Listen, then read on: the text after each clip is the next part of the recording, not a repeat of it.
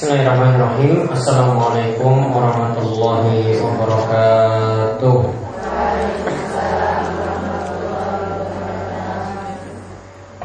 Innal hamdalillah nahmaduhu wa nasta'inuhu wa nastaghfiruh. Wa na'udzu billahi min shururi anfusina wa min sayyiati a'malina. May yahdihillahu fala mudilla lahu wa may yudlilhu fala hadiya lahu wa asyhadu an la ilaha illallah wahdahu la syarika lahu wa asyhadu anna muhammadan abduhu wa rasuluh Allahumma salli ala nabiyyina wa sayyidina Muhammad wa ala alihi wa man tabi'ahum bi ihsan ila yaumiddin Allahumma inna nas'aluka ilman nafi'a wa rizqan thayyiba wa amalan mutaqabbala Ibu-ibu, para jamaah sekalian, ya semoga selalu dirahmati dan diberkahi oleh Allah Subhanahu wa taala.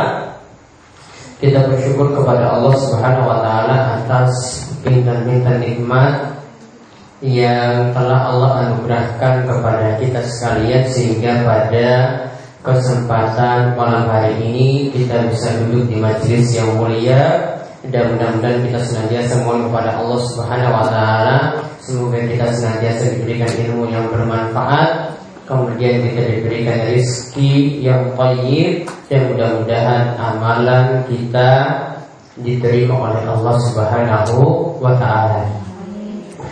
Dan Nabi SAW itu bersabda dalam hadis riwayat Abu Hurairah diriwayatkan dari sahabat Abu Hurairah diriwayatkan oleh Imam Muslim beliau mengatakan Inna Allah tayyibun la yaqbalu illa tayyiba. Wa inna Allah amara mu'minina bima amara bil mursalin. Faqala ta'ala ya ayyuhar rusulu kulu min tayyibati wa amalu salihah. Kata Nabi SAW Sesungguhnya Allah Subhanahu wa taala itu tayyib. Allah itu baik. Dan hanya menerima dari yang baik-baik saja. Maka Allah hanya menerima dari yang halal.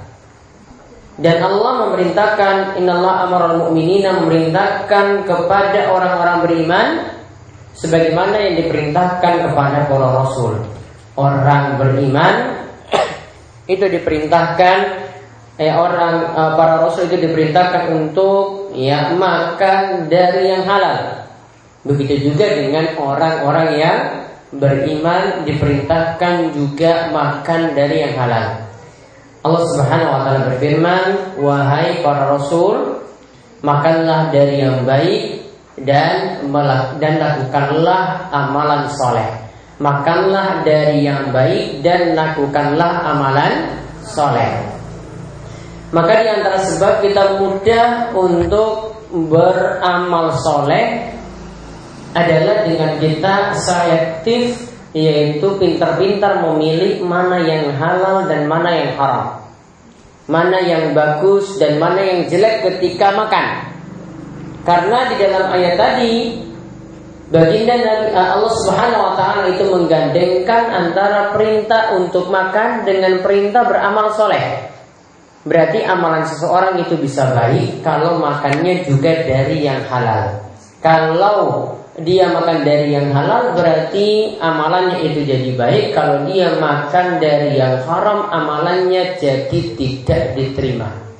Ya ibu-ibu sekalian perlu diperhatikan Kalau orang itu makan dari yang halal Dari yang baik Maka amalannya itu akan diterima Akan baik Namun kalau seorang itu makan dari yang haram Makan dari yang tidak baik Maka amalannya juga akan jadi Sia-sia di sisi Allah subhanahu wa ta'ala maka marilah kita senantiasa memperbaiki iman kita, senantiasa juga kemudian memperbaiki makanan kita.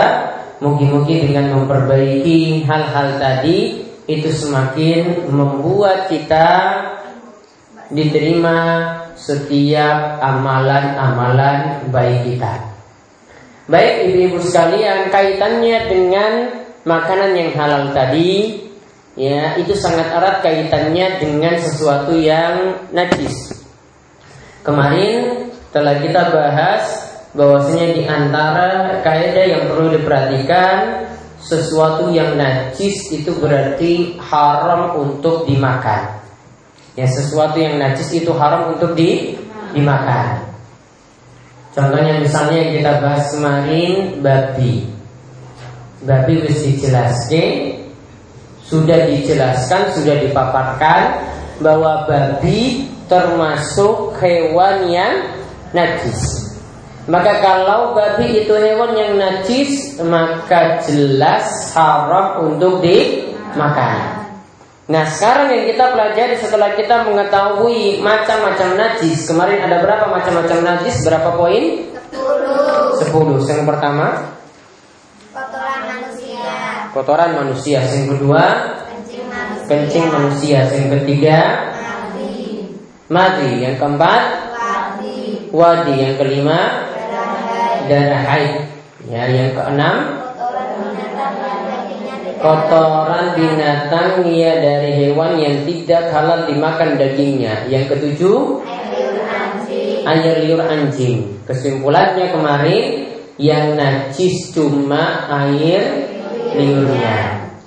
Dan kalau hewan yang lainnya seperti kucing, ya ini tidak najis karena ada hadis yang menjelaskan secara tersendiri. Nabi SAW itu menyebut kucing itu sebagai hewan tawafuna alaikum hewan yang muter-muter keliling-keliling di tengah kalian sehingga diberi keringanan air liurnya jadi kalau kucing minum di suatu wadah ember ataupun piring misalnya ada air di situ kemudian kucing minum dan ada bekas minumnya.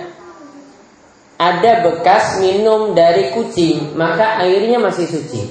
Beda dengan an anjing yang kedelapan Babi. Babi juga najis. Yang sembilan Bangkai. Kecuali tiga macam bangkai. Yang pertama bangkai ikan dan belalang yang kedua Bangkai binatang yang darahnya tidak mengalir seperti lalat nyamuk dan semacam itu kemudian yang ketiga tulang Rambut kuku, bulu dari bangkai pun tidak najis. Kemudian yang ke 10 sisa air minum binatang buas. Jadi kalau misalnya ada harimau itu minum di suatu tempat maka bekas minumnya dihukumi najis. Sekarang kita mempelajari tentang cara membersihkan najis. Ya cara membersihkan najis.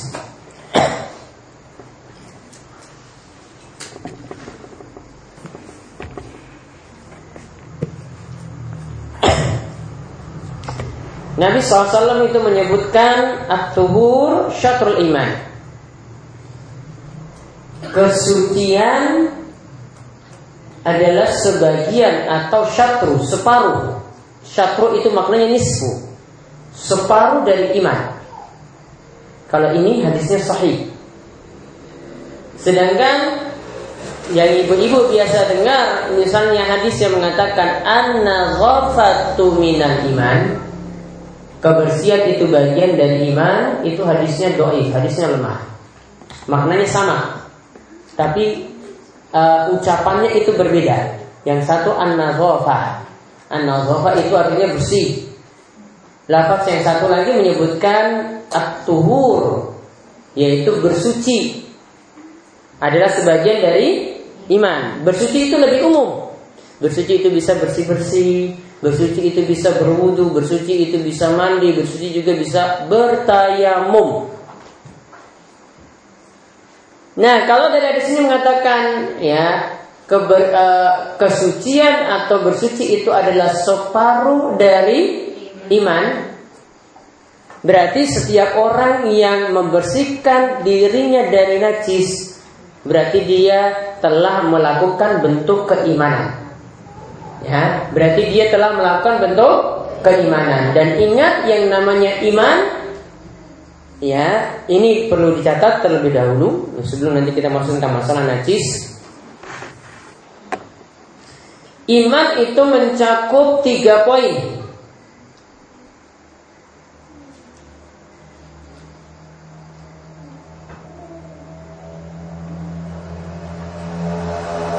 Iman itu mencakup tiga poin.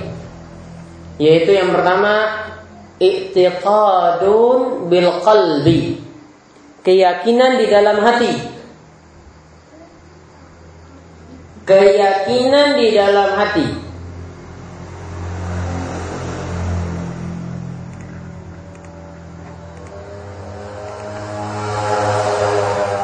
Kemudian yang kedua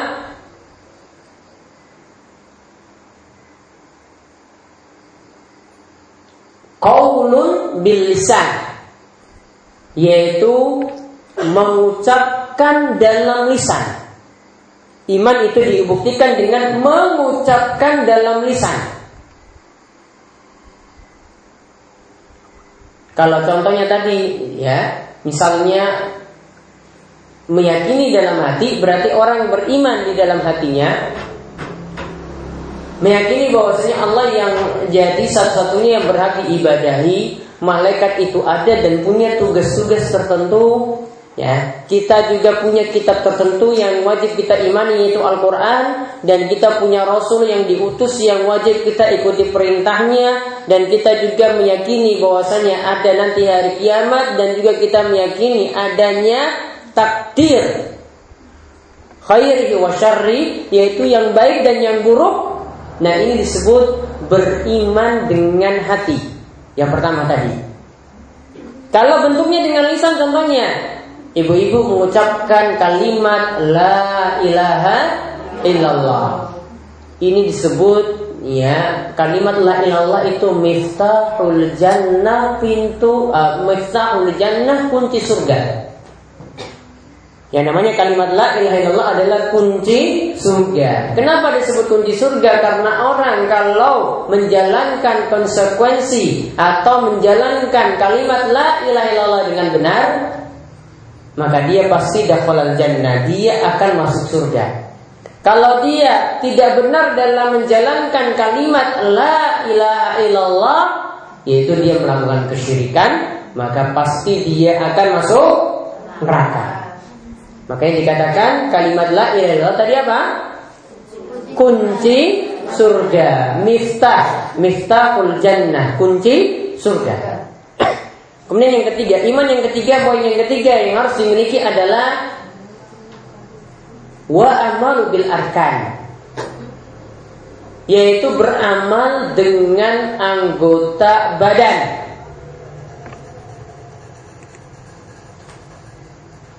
beramal dengan anggota badan.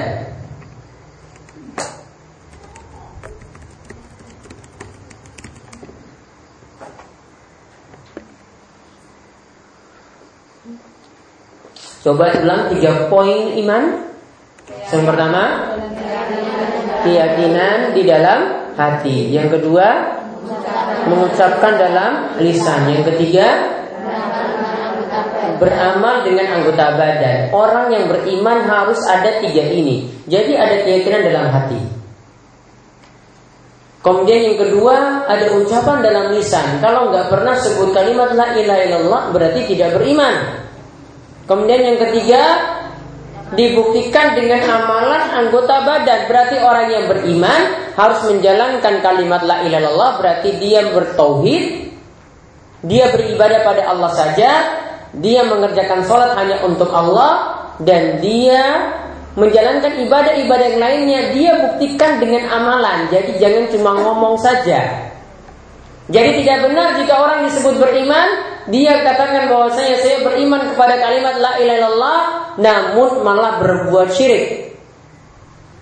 Ini berarti dia tidak buktikan dalam amalan. Ini berarti tidak buktikan dalam amalan. Orang yang beriman harus dia buktikan dengan amalannya berarti dia harus bertauhid dengan benar dan tidak berbuat syirik. Orang yang beriman dengan benar juga harus menjalankan sholat. Maka tidak boleh orang itu yang seperti keyakinan sebagian orang yang mengatakan bahwasanya yang penting percaya pada Gusti Allah. Yang penting percaya. Tidak sholat orang tahu neng masjid sholat pun ya setahun dua kali pun juga tidak. Yang penting atas dasar percaya. Ini tidak disebut beriman. Ada nggak yang punya keyakinan seperti itu? Ada. Sembah-sembah dulu toh? Iya. Ya, ini tidak disebut dengan beriman dengan iman yang benar. Jadi iman itu tadi, ya iman itu tadi ada keyakinan dalam hati, mengucapkan dengan lisan, mengamalkan dengan anggota badan, ya mengamalkan dengan anggota badan. Atau kadang ulama cuma menyebut dua saja. Mereka cuma menyebut Al imanu qawlu wa amalun. Iman itu adalah perkataan dan perbuatan. Di situ ada perkataan hati, ya di situ ada perkataan dan ada perbuatan. Perbuatan di situ sudah mencakup amalan hati juga di situ. Nah, kita kembali ke masalah membersihkan najis. Kalau kita tahu bahwasanya tadi membersihkan najis itu adalah separuh dari iman. Ya, ya, membersihkan najis itu adalah separuh dari iman. Berarti kalau ibu-ibu itu ya menjalankan hal ini berarti telah merealisasikan iman. Nah sekarang kita mempelajari bagaimana kalau kita sudah mengetahui ada beberapa najis sampai 10 tadi sekarang bagaimana cara membersihkannya? Nah, kaidah yang perlu diingat pertama kali di sini perlu dicatat yang yang perlu dicatat kaidah penting dalam membersihkan najis. Ya, silakan dicatat. Jika najis itu hilang dengan cara apa pun,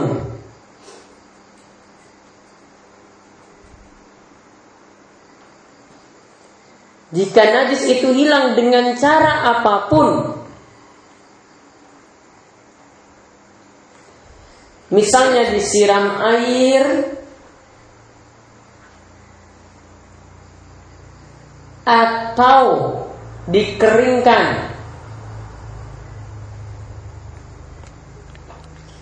Misalnya disiram air atau dikeringkan maka benda yang ada najisnya tadi jadi suci. Maka benda yang ada najisnya tadi jadi suci.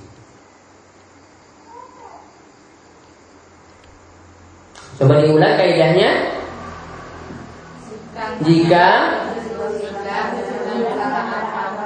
jika najis itu hilang dengan cara apa pun Misalnya dengan cara disiram atau dikeringkan Maka jadi ya benda yang tadinya najis itu menjadi suci Namun titik dilanjutkan Namun ada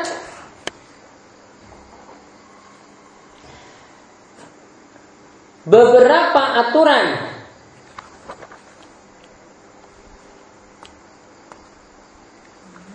Atau cara.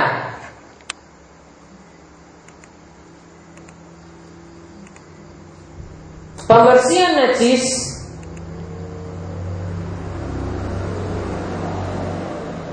Cara pembersihan najis yang mesti mengikuti aturan dalil yang mesti mengikuti aturan dalil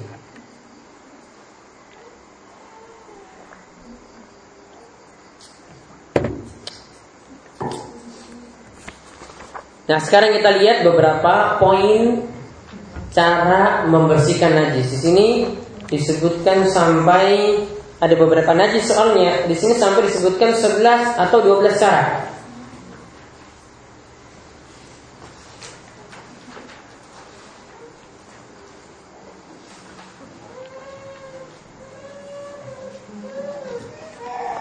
Yang lainnya itu ada keterangan tambahan. Sekarang kita lihat poin yang pertama cara membersihkan najis dengan air. Yang pertama, membersihkan najis dengan air.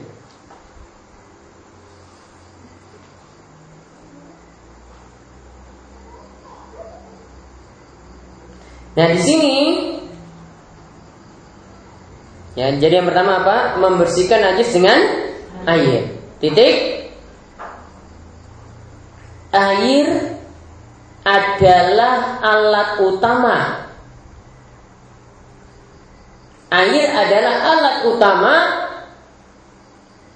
untuk membersihkan najis.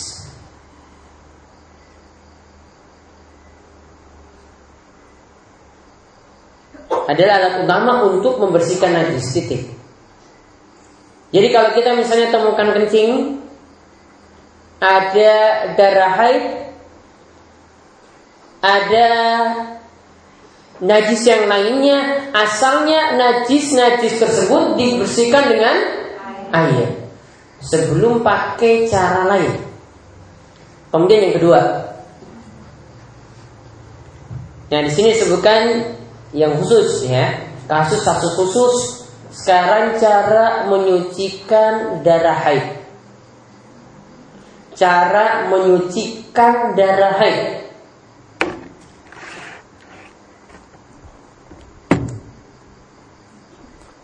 yang mengenai baju.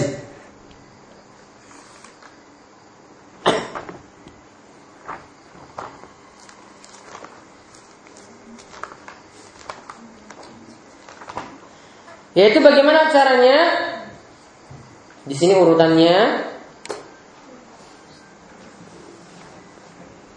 yaitu A atau nomor satu itu pakai titik dua aja cara menyucikan darah haid yang terkena baju. Yang pertama menggosok dan mengerik.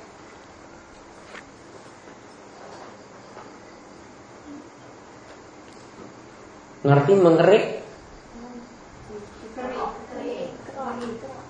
Kayak gimana dikerik? Nah, kayak dikerok ya, seperti itu.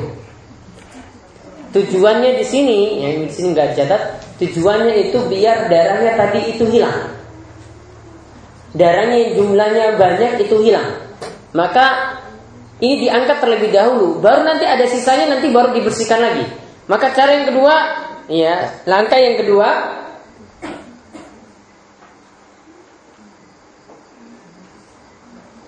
digosok dengan ujung jari jemari.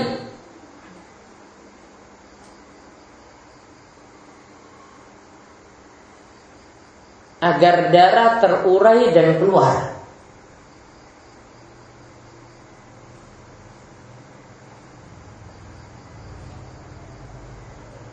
Kemudian yang ketiga dibasuh dengan air. Yang ketiga dibasuh dengan a, air.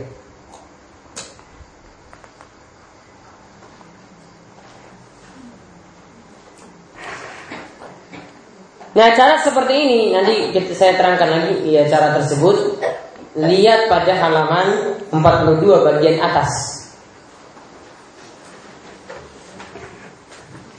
Di sini lihat hadis yang menyebutkan tentang masalah ini. Yaitu hadis Asma.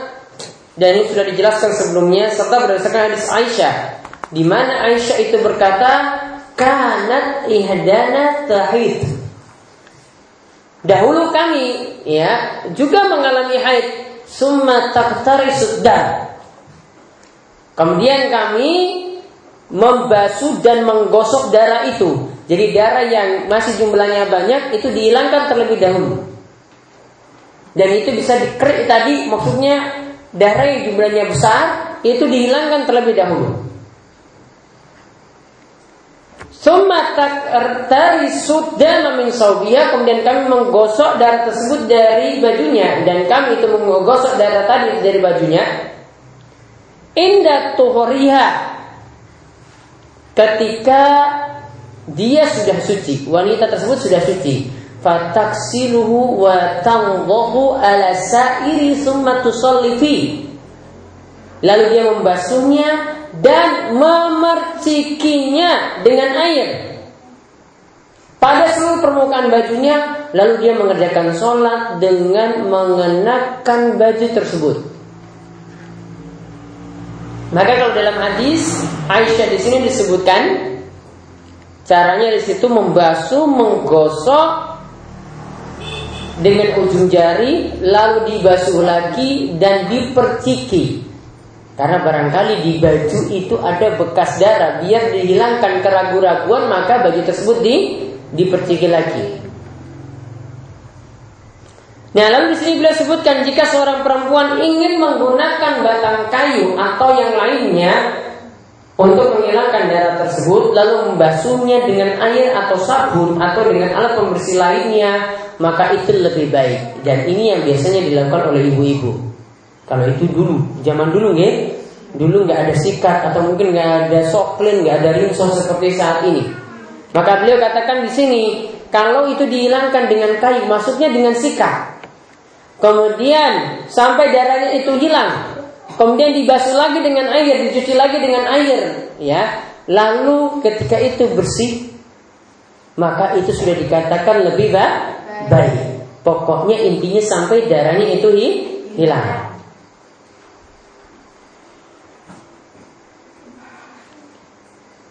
Nah intinya diterangkan seperti itu. Bagaimana kalau ternyata bajunya tadi masih ada sisa darah, padahal sudah dihilangkan ya darah tersebut juga yang sisa-sisanya sudah digosok namun ternyata masih hilang. Maka kalau masih ada bercak darah, warna darah yang ada pada baju, maka itu dimaafkan.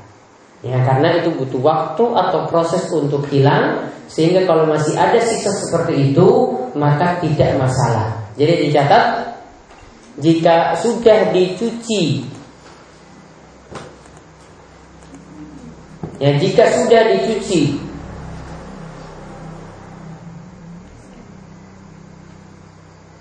Dan kumpulan darah telah hilang. Dan kumpulan darah telah hilang. Maka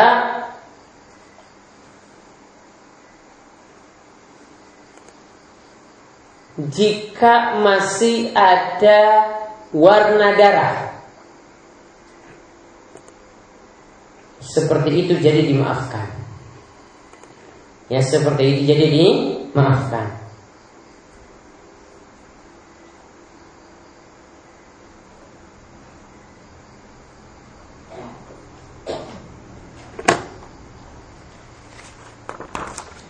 Sekarang yang nomor tiga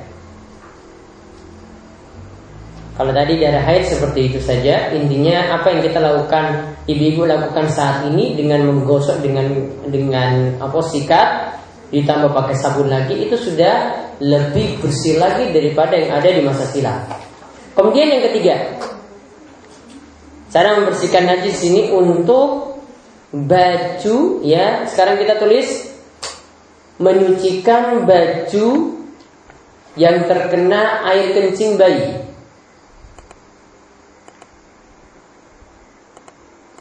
Menyucikan baju yang terkena air kencing bayi yang masih minum ASI.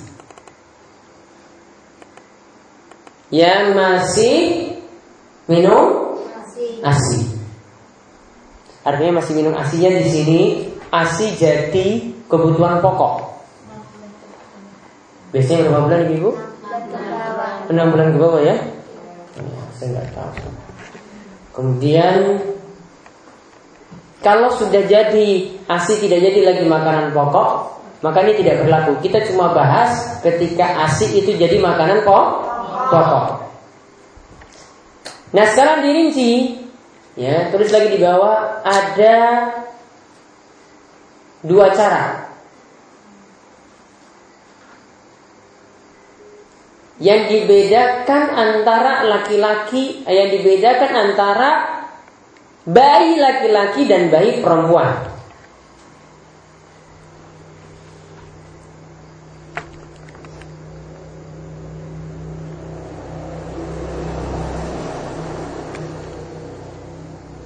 Yang dibedakan antara bayi laki-laki dan bayi perempuan. Nomor satu, untuk bayi laki-laki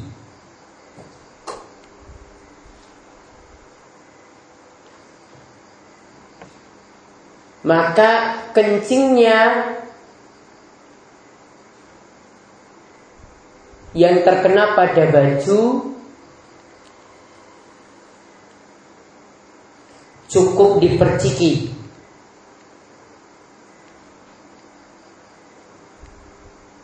Kencingnya yang terkena pada baju cukup diperciki. Jadi lebih mudah nih. Ini tidak diperintahkan untuk disikat. Jadi kalau ada bayi laki-laki kencing misalnya di karpet atau kena baju ibu-ibu, cukup ambil air kemudian perciki saja seperti itu, itu pakaiannya sudah dianggap suci. Meskipun situ masih ada bau kencing, namun itu diberi keringanan. Ya, cara penyuciannya itu diberi keringanan. Nanti setelah itu misalnya ingin cuci bersih ya monggo silakan. Namun kalau misalnya pakaian itu mau dipakai ini terpaksa mau sholat, cukup baju tadi itu untuk diperciki saja sudah bisa dipakai untuk sholat. Diberi keringanan. Sedangkan yang kedua untuk bayi perempuan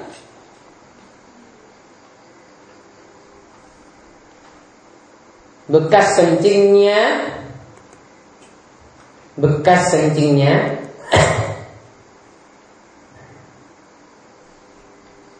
Yang terkena pakaian mesti dicuci. Mesti dicuci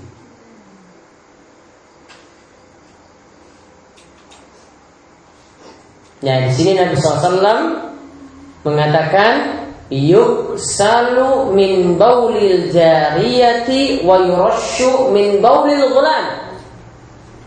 Kata Nabi SAW, bekas kencing yang terkena pakaian untuk bayi perempuan itu dicuci, yuksal. Sedangkan untuk bayi laki-laki yurashu cukup diperciki. Kok bisa laki-laki sama perempuan beda? Ya berbeda.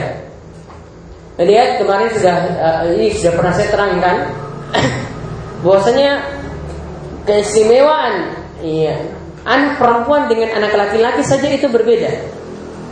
Pahala ketika orang itu memiliki anak laki-laki dengan perempuan itu berbeda. Anak perempuan itu kalau seseorang itu memiliki anak perempuan kata Nabi SAW man ala jariyatain siapa yang mengasuh dua anak perempuannya hatta tablugha sampai dia dewasa sampai anak perempuan tersebut dewasa maka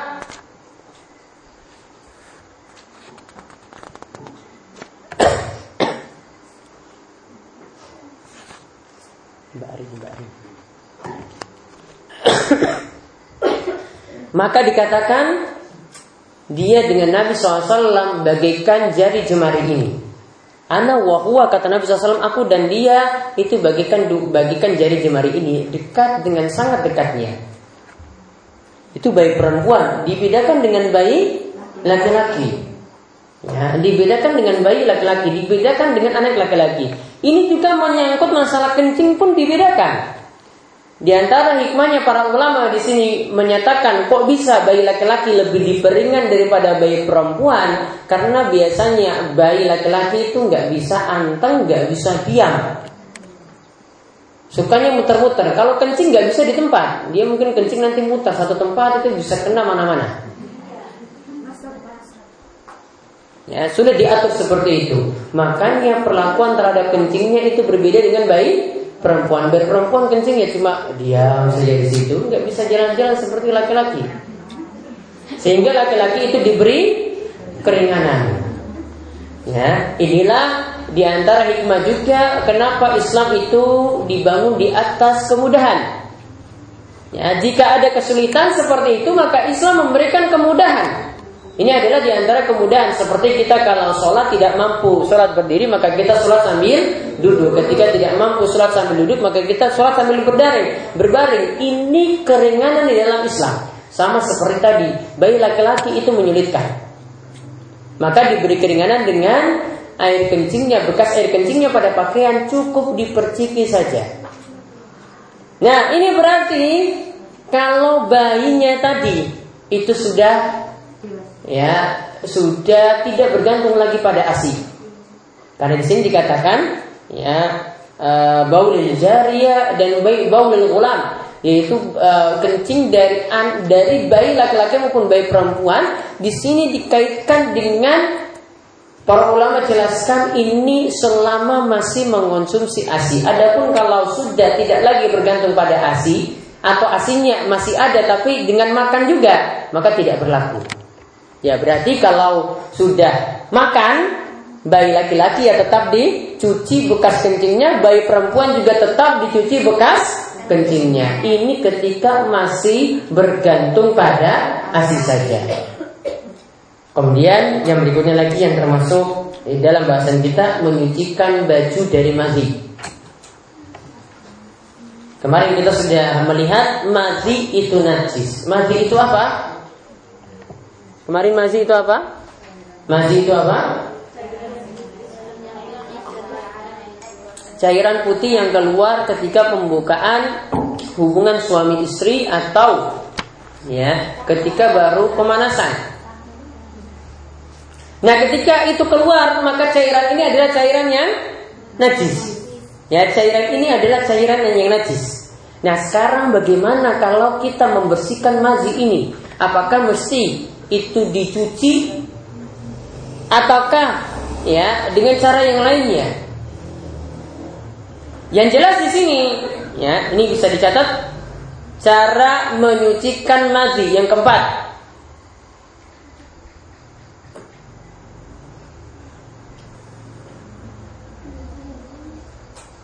Cara menyucikan mazi yaitu pakaian yang terkena mazi cukup diperciki.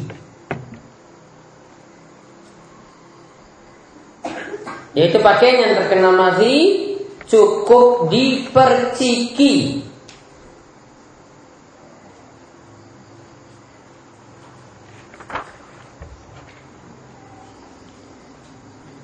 Ini sebagaimana kita lihat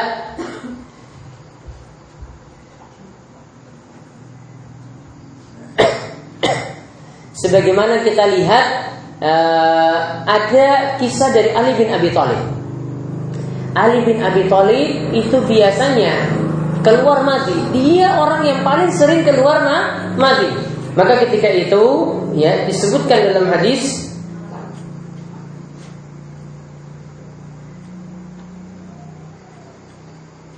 bahwasanya ada orang yang di sini yang terkena mazi, Nabi SAW mengatakan bagaimana dengan baju saya yang terkena mazi? Maka Rasulullah SAW itu mengatakan kamu cukup mengambil air secakupan telapak tangan lalu kamu itu percikan air itu ke bajumu yang menurutmu tadi terkena mazi.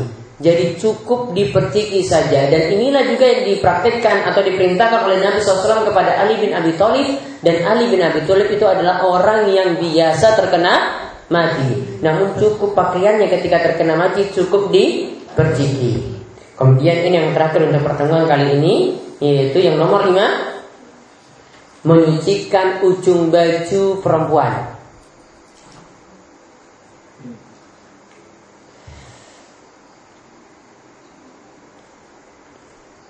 Kok yang dibahas itu ujung baju? Ya, ya sekarang kita lihat tadi menyucikan ujung baju perempuan. Berarti ujung baju perempuan asalnya itu ya biasanya nyeret tanah. Ya, biasa nyeret tanah. Beda dengan laki-laki. Kalau laki-laki itu di atas mata kaki. Namun kalau perempuan bajunya itu biasa nyeret tanah.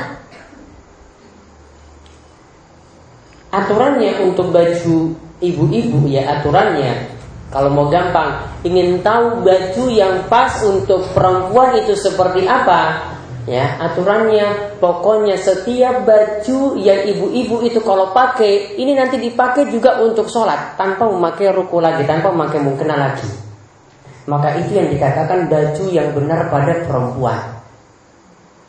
Jadi ketika pergi mau ke mana-mana tidak perlu bawa ruko lagi. Itu baju yang benar pada perempuan. Jadi kalau masih pakai ruku berarti belum benar. Karena berarti kan dia masih butuh pelengkap kan?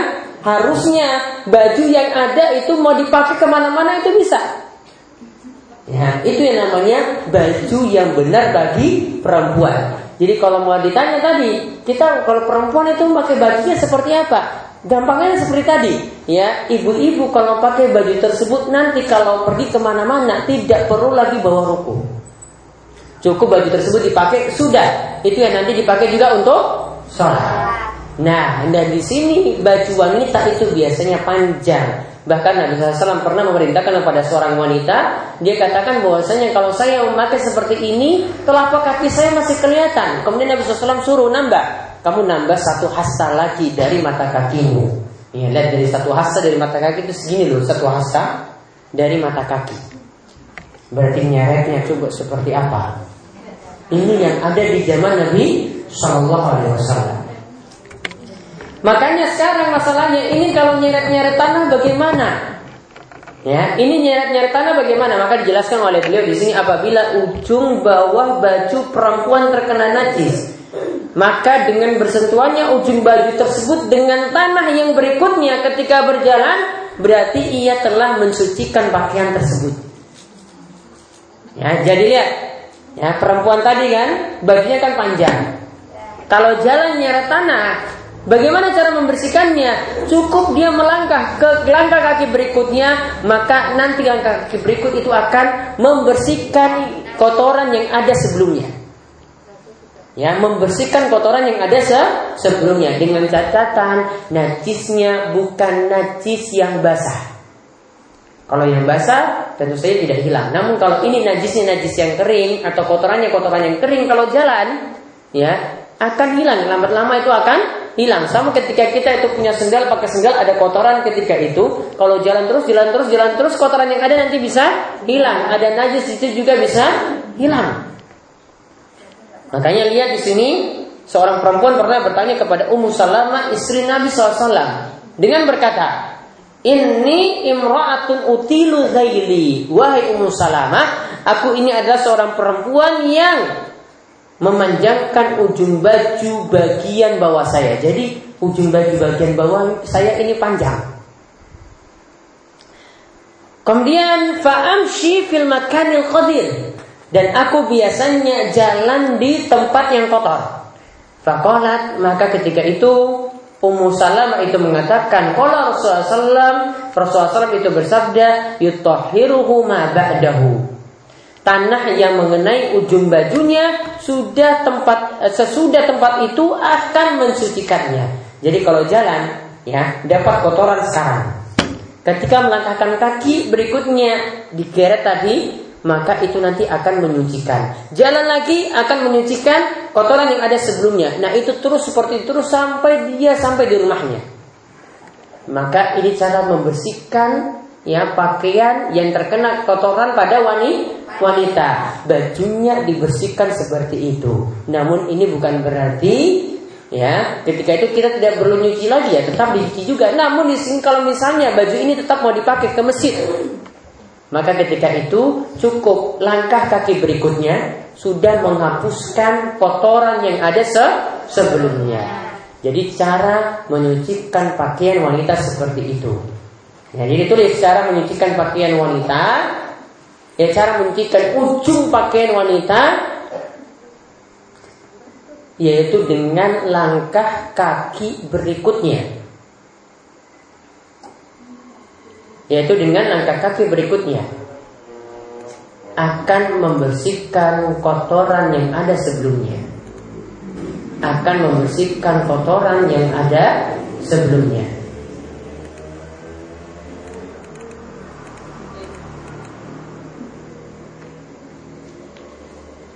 Nah, itu yang kita bahas untuk pelajaran malam hari ini. Sampai pada penyucian najis nomor 5. Baik, monggo di antara ibu ada yang ingin bertanya, dipersilahkan. Nih.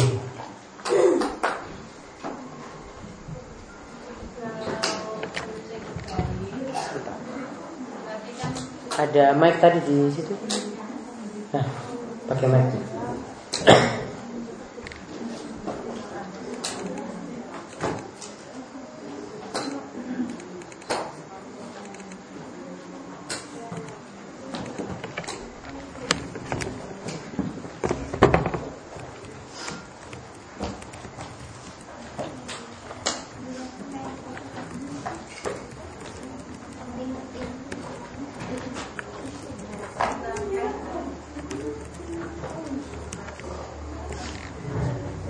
tentang kencing bayi yang laki-laki tadi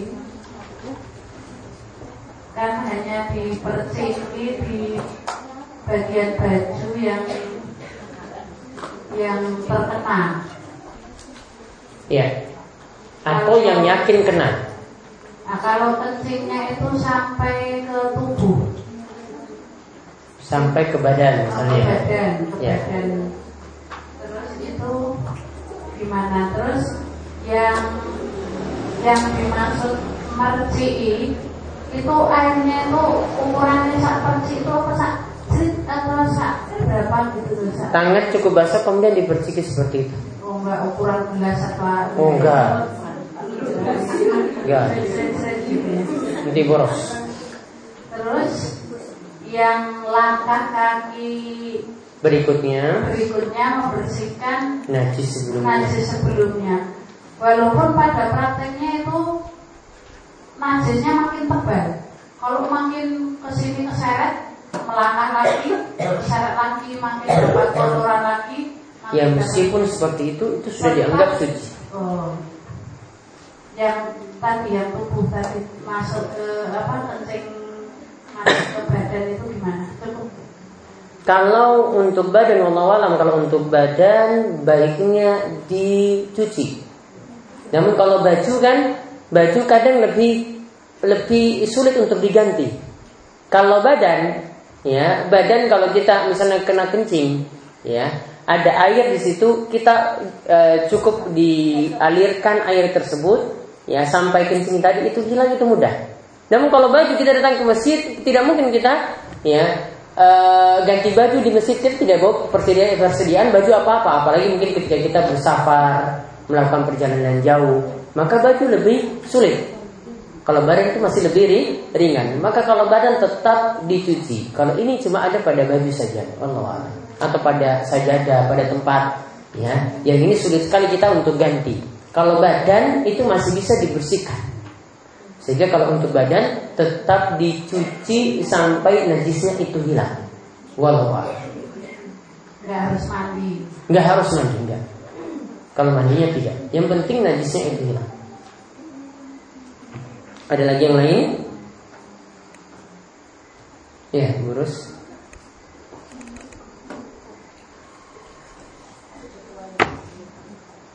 dan datangkan satu tentang baju sayang atau satu orang yang itu katanya doi Kalau an-nazofatu minal iman. Kebersihan bagian dari iman itu doif. Namun kalau at-tuhuru syatrul iman Kesucian separuh dari iman itu sahih.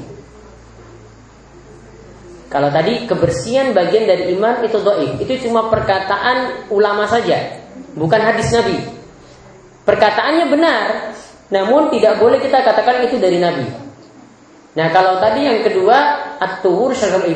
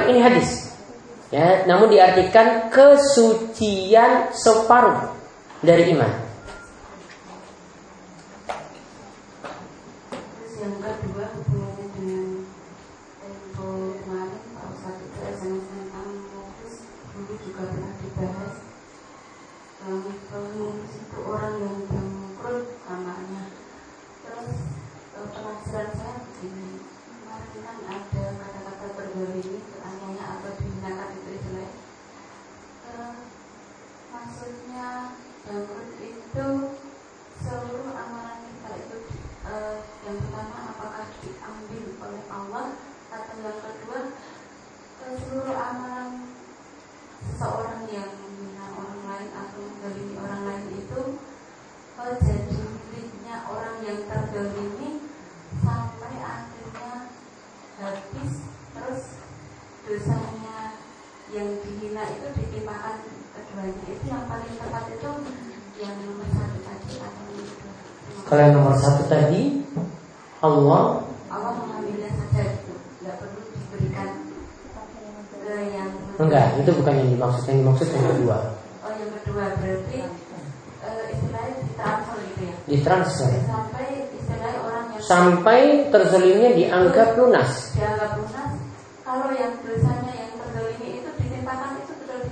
Betul kalau tidak ada lagi kebaikan maka nanti dia ditimpakan dosa Iya. Ada lagi yang lain? Ibu-ibu? Iya, Bu Erna. Kalau cara mensucikan lagi itu kan sebenarnya seperti air. Iya. Dan misalnya kalau cara mensucikan darah putih atau keputihan sesuai air itu bagaimana? Kalau keputihan kemarin, kesimpulan saya kemarin apa keputihan? Najis atau tidak? Hah? Keputihan? Tidak termasuk najis ya. Jadi keputihan tidak termasuk najis. Maka cara pembersihannya tidak ada cara tertentu kalau tidak termasuk na najis. Enggak apa-apa.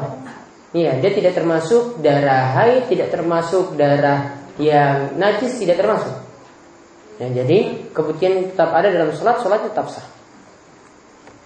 Ada lagi? Ayo.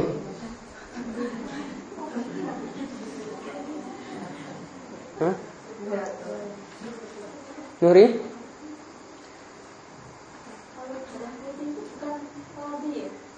Kalau itu darah putih, kalau wadi itu cairan putih.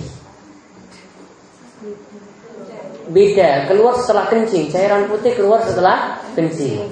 Kalau keputihan beda. Ada lagi? Wudhunya? Cukup? Mbak Jadi? Vina? Hmm?